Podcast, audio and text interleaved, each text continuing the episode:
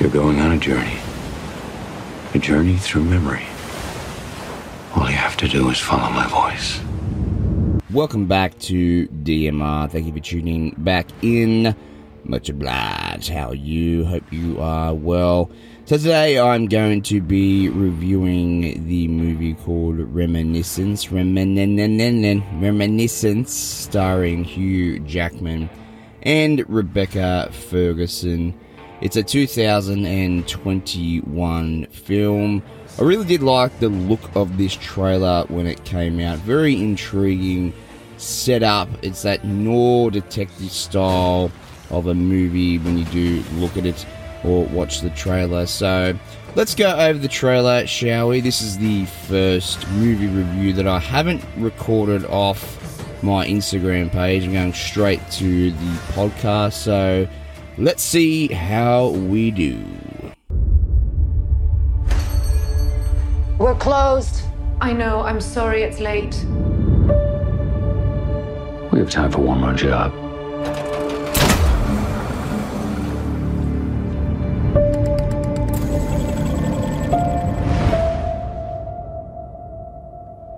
So, Reminiscence, it's set in the distant future somewhere, I'm not entirely sure of the year. The movie is basically set in Miami, so it's a semi post apocalyptic world, if that kind of makes any sense.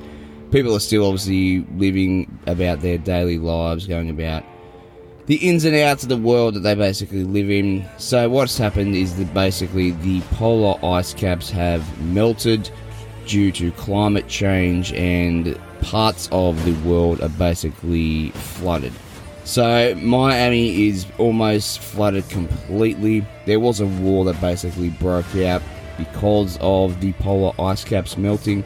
Hugh Jackman was some type of soldier throughout this war, and basically, he specializes in a certain technology called nostalgia, where basically people can relive their past going into these particular machines that are semi filled with water. They were also used as an interrogation tool throughout the war and by authorities as well.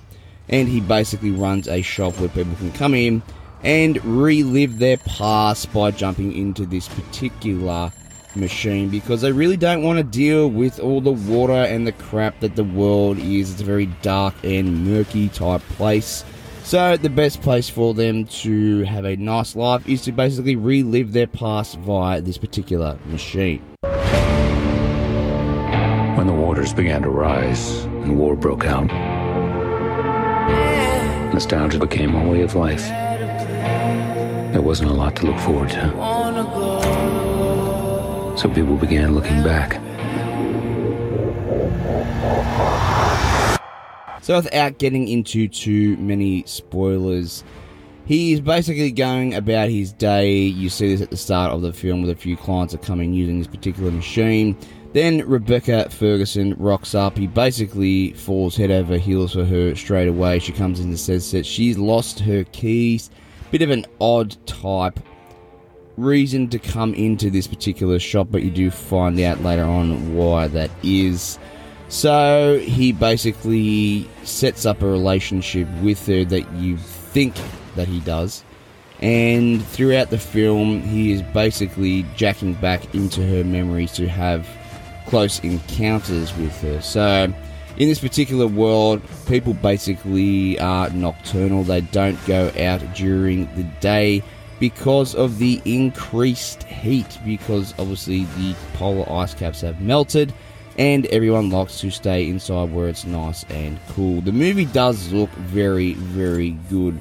I would imagine that it does look awesome on Blu ray or 4K with all the flooded cities of Miami. So it is a pretty cool looking film. Jackman also does work for the district attorney's office when it comes to assisting them with crimes like murder and basically having people put into this particular machine so he can guide them through their memories and basically solve cases. This movie does remind me of another film called Hard Rain in 1998. with Christian Slater and Morgan Freeman, where you basically have a flooded town. There's also a PlayStation game called Hard Rain, where it rains a lot. So we have seen this particular setup in films before, where you've got flooded cities. It's in the movie AI, Steven Spielberg film, where basically New York is completely flooded. We also got Waterworld as well. That's definitely an apocalyptic film. It's not quite at that level as of yet, but we have seen films in the past where basically people are living in this particular style of world where they are surrounded by water. So it does look like a very good film when you do watch it. I understand. She's moved on, and you should too. People don't just vanish. To find where she'd gone, I had to know where she'd been.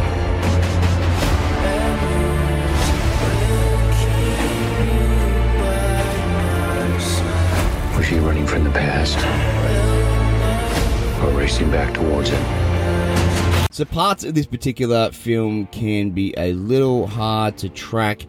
You're not sure sometimes when he is using the machine. It kind of just blends into the story and then he jacks back out of it. It's a little bit confusing at times. It kind of made the movie a little bit disjointed, basically from their initial meeting in the shop.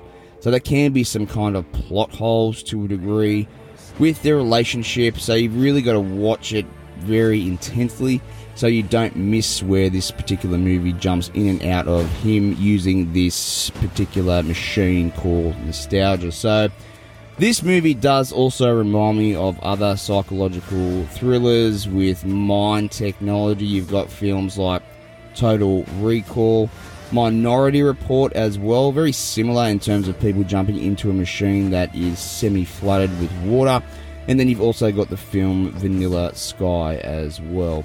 What I did like about the film is that the rich and the famous are basically called barons. I really did like this aspect of the film where they build mansions that are well away from the rising waters. They build dams around these particular mansions and push all the waters back in towards the rest of the city so everybody else gets flooded and has to deal with that. So I really did like that aspect of this particular film. So Jackman is basically chasing a ghost this whole movie. It's a bit of a sad and desperate longing for this particular character that he has with Ferguson. So you've got to watch the film pretty intently, as I mentioned, so you don't lose track of the actual storyline. It is quite good in parts of it, but it's also quite disjointed as well. How much did you really know her? How much did you know? Who was she? Who she but not with me? You think you want answers? Well, you don't. Where is she? Where is she?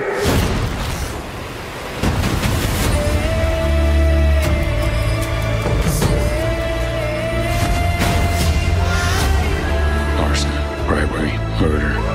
People love their secrets. Stay here in this life. So now we get to the pros and cons section of the review. So the pros, the film does look immaculate. I really did like the scenes of Miami throughout the day when people are traveling around in boats when the city is flooded. It does look very good. Also, like that parts of the city aren't particularly flooded to a degree. They've just got a skim of water on the roads where people can drive around their cars still. So I did like that aspect of the film. So I'm sure it looked really good on 4K or Blu-ray. I did like the machine that they basically use called Nostalgia. Parts of it did remind me of when Hugh Jackman is playing Wolverine in Wolverine Origins, where he's in the tank, a very similar style setup. And I did like that detective noir style of film, even though it's set in the near future. So, those are the pros that I did like about it. The cons, as I mentioned, the movie and the plot can be a little bit all over the place in terms of when he's using the nostalgia machine and when he is not. So you've really got to pay attention because it can be quite subtle in terms of when you think he's in the machine versus when he is basically in reality, or whether he's basically chasing Jessica Ferguson in her memories or in the past. The film itself, it does get quite sad towards the end of the movie, so it kind of takes a bit of a psychological thriller aspect and it quickly turns into a love story and a bit of a sad, dramatic story as well towards the end. Don't know if that's a particular con, but it does have a big switch basically from the whole feel of the particular film. And also, the characters are quite believable, but in some aspects, I felt that some of the characters are quite wasted, some of the villains as well, throughout the particular film. So, the verdict. So, I didn't go out of my way to go and see this at the cinema. I was intrigued by the trailer, as I mentioned. I won't be buying it on Blu-ray. I think watching it once is enough. I might watch it again if it catch it on a streaming service. So I will give it my number three rating, which is basically it is worth a watch if it is on a streaming service on your TV. So thank you for tuning in to the review of Reminiscence, sense, sense, Reminiscence, and I will catch you on the Menjay. I've turned a blind eye to plenty. I have to do this.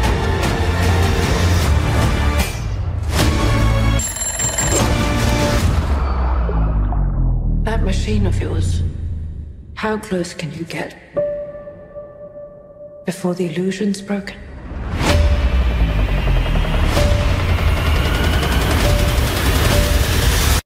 You're going on a journey. All you have to do is follow my voice.